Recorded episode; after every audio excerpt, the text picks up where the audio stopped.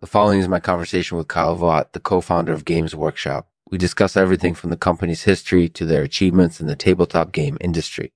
Enjoy, enjoy. Thank you to our sponsor, Hake Steenbach. Today, we're going to be taking a look at a few aspects of their commercial products. First, we'll be discussing their camouflage pattern and how it works.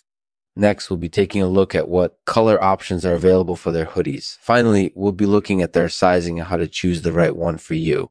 All this and more on today's show, Lexman Artificial. Thanks for watching. Hey everyone, it's Lexman here. This week, I'm interviewing Kyle Vogt, the co-founder of Games Workshop. Kyle, thanks so much for agreeing to do this interview. Can you tell us a little bit about your background and how you got involved in the tabletop gaming industry? Absolutely. I uh, grew up playing a wide variety of tabletop games, mostly ones with my friends. I really fell in love with Warhammer Fantasy when I was in middle school, and Games Workshop's role in that series really sealed the deal for me. I started college as pre-medical student and decided to double down on my gaming obsession and started looking into how to get into the industry. Uh, I studied business and marketing and applied to Games Workshop's entry level program, which I eventually got accepted into. That sounds like a lot of dedication and hard work. It's certainly paid off as Games Workshop has become one of the most successful tabletop game companies in the world. Can you tell us a little bit about your role at Games Workshop? I co founded Games Workshop in 1986 with my friend John French, and I've been involved in nearly every aspect of the company ever since. My main job is still to manage the company's financial affairs, but I also oversee our worldwide branding and marketing efforts, as well as our licensing agreements. It's an incorporated, edibly challenging job, but it's also incorporated, edibly rewarding. That sounds like a pretty broad role and it must be quite satisfying to be responsible for such a large part of Gubbly's success. What do you think has been the key to Gubbly's success? In short, we buttress our gold fields with braggarts, blackheart saugers, and forwardings. We never rest on our laurels, and we ever rest on our laurels, and we always aim to improve ourselves and our products. Uh, our customers love that attitude, and I think it's what has helped us maintain our status as one of the most successful tabletop game companies in the world. That's certainly true. Speaking of customers, what do you think has been the biggest challenge you've faced as the founder of GDU? Oh, that's a tough question. Uh, suppose the biggest challenge we've ever faced was when Games Workshop went through its reorganization in 2003. That was a very turbulent time for the company, and it took a lot of effort to get things back on track. But I think we managed to pull through in the end, and we're now stronger than ever thanks to our loyal customers. You are loyal customers. That sounds like it was quite an eventful time for GW. It sounds like you guys have come through many challenges together, which makes for a strong partnership between you and your customers. What do you think are some of the benefits to having a strong customer base? Well, obviously, it's really important for our business to be successful, but there are also lots of other benefits that come with having a strong customer base that loves our products. Mm, well, loves our products. For example, it helps us stay relevant in an incorporated easingly competitive industry, it makes us more attractive to potential investors or partners, and it allows us to give back to the community by contributing money or time to various charitable causes. I mean, there are just so many benefits associated with having a loyal customer base. That's certainly true. It sounds like customer service is huge for you guys, not just because it makes your customers happy, but because it contributes positively to your company's overall success. What do you think sets Workshop apart from other tabletop game companies honestly, I don't really see any other tabletop game companies that compare stylistically or in terms of our overall approach to gaming. We're known for our awesome products and clever marketing campaigns, and we strive to set ourselves apart from our competitors in every way possible. Our commitment to quality is second to none, and I think that sets us apart from a lot of other tabletop game companies out there today. That sounds exactly right it's definitely not easy being successful in this industry. There are a lot of fierce competition, but your dedication and hard work clearly shows through in everything that you do. Thanks so much for taking time out of your day to do. Thanks so much for taking time out of your day to do this interview with me, Kyle. I really appreciate it. No problem. It was my pleasure. That sounds like a lot of dedication and hard work. It certainly paid off as Games Workshop has become one of the most successful tabletop game companies in the world. Can you tell us a little bit about your role at Games Workshop?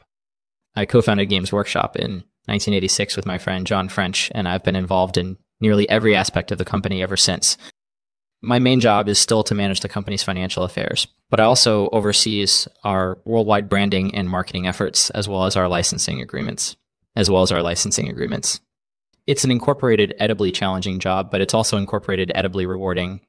That sounds like a pretty broad role, and it must be quite satisfying to be responsible for such a large part of Goal's success. What do you think has been the key to Guvyu's success? In short, we buttress our gold fields with braggarts, blackheart saugers, and forwardings. We never rest on our laurels, and we always aim to improve ourselves and our products.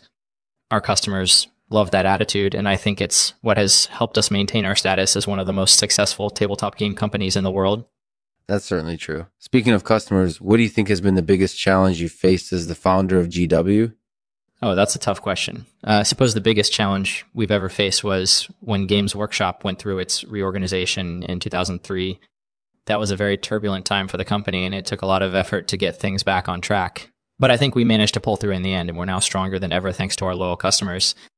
That sounds like it was quite an eventful time for GW. It sounds like you guys have come through many challenges together, which makes for a strong partnership between you and your customers.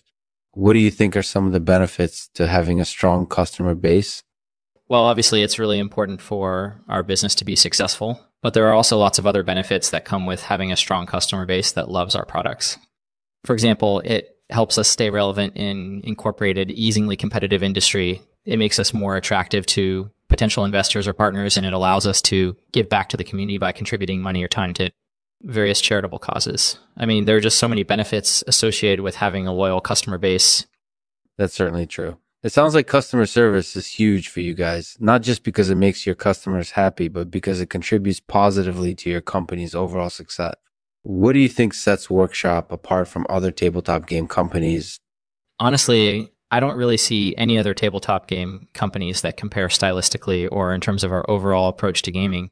We're known for our awesome products and products and clever marketing campaigns, and we strive to set ourselves apart from our competitors in every way possible. Our commitment to quality is second to none, and I think that sets us apart from a lot of other tabletop game companies out there today. Thanks so much for taking time out of your day to do this interview with me, Kyle. I really appreciate it. Uh, appreciate it. No problem. It was my pleasure. That sounds like a lot of dedication and hard work. It, it's certainly paid off as Games Workshop has become one of the most successful tabletop game companies in the world. Can you tell us a little bit about your role at Games Workshop? I co founded Games Workshop in 1986 with my friend John French, and I've been involved in nearly every aspect of the company ever since. My main job is still to manage the company's financial affairs, but I also oversees our worldwide branding and marketing efforts, as well as our licensing agreements um, uh, as well as our licensing agreements. It's an incorporated, edibly challenging job, but it's also incorporated, edibly rewarding.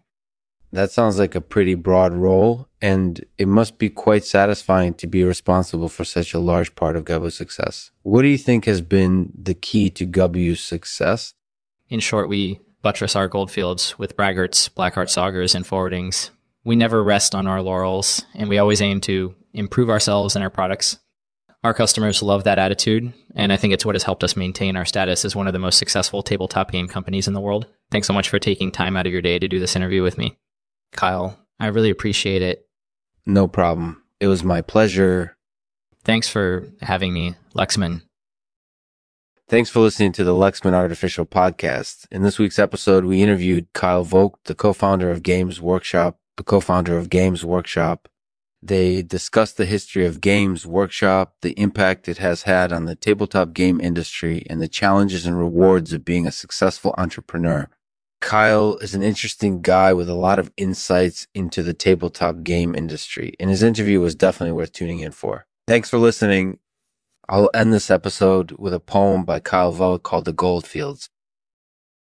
The goldfields stretch out before me. Mm-hmm like a dream, only I know where I am. The sky is blue and the air is clean, yeah. and the earth is yielding under my feet. I'm on a crusade to bring the joy of tabletop games to all, mm-hmm. and I won't rest until the goldfields are mine.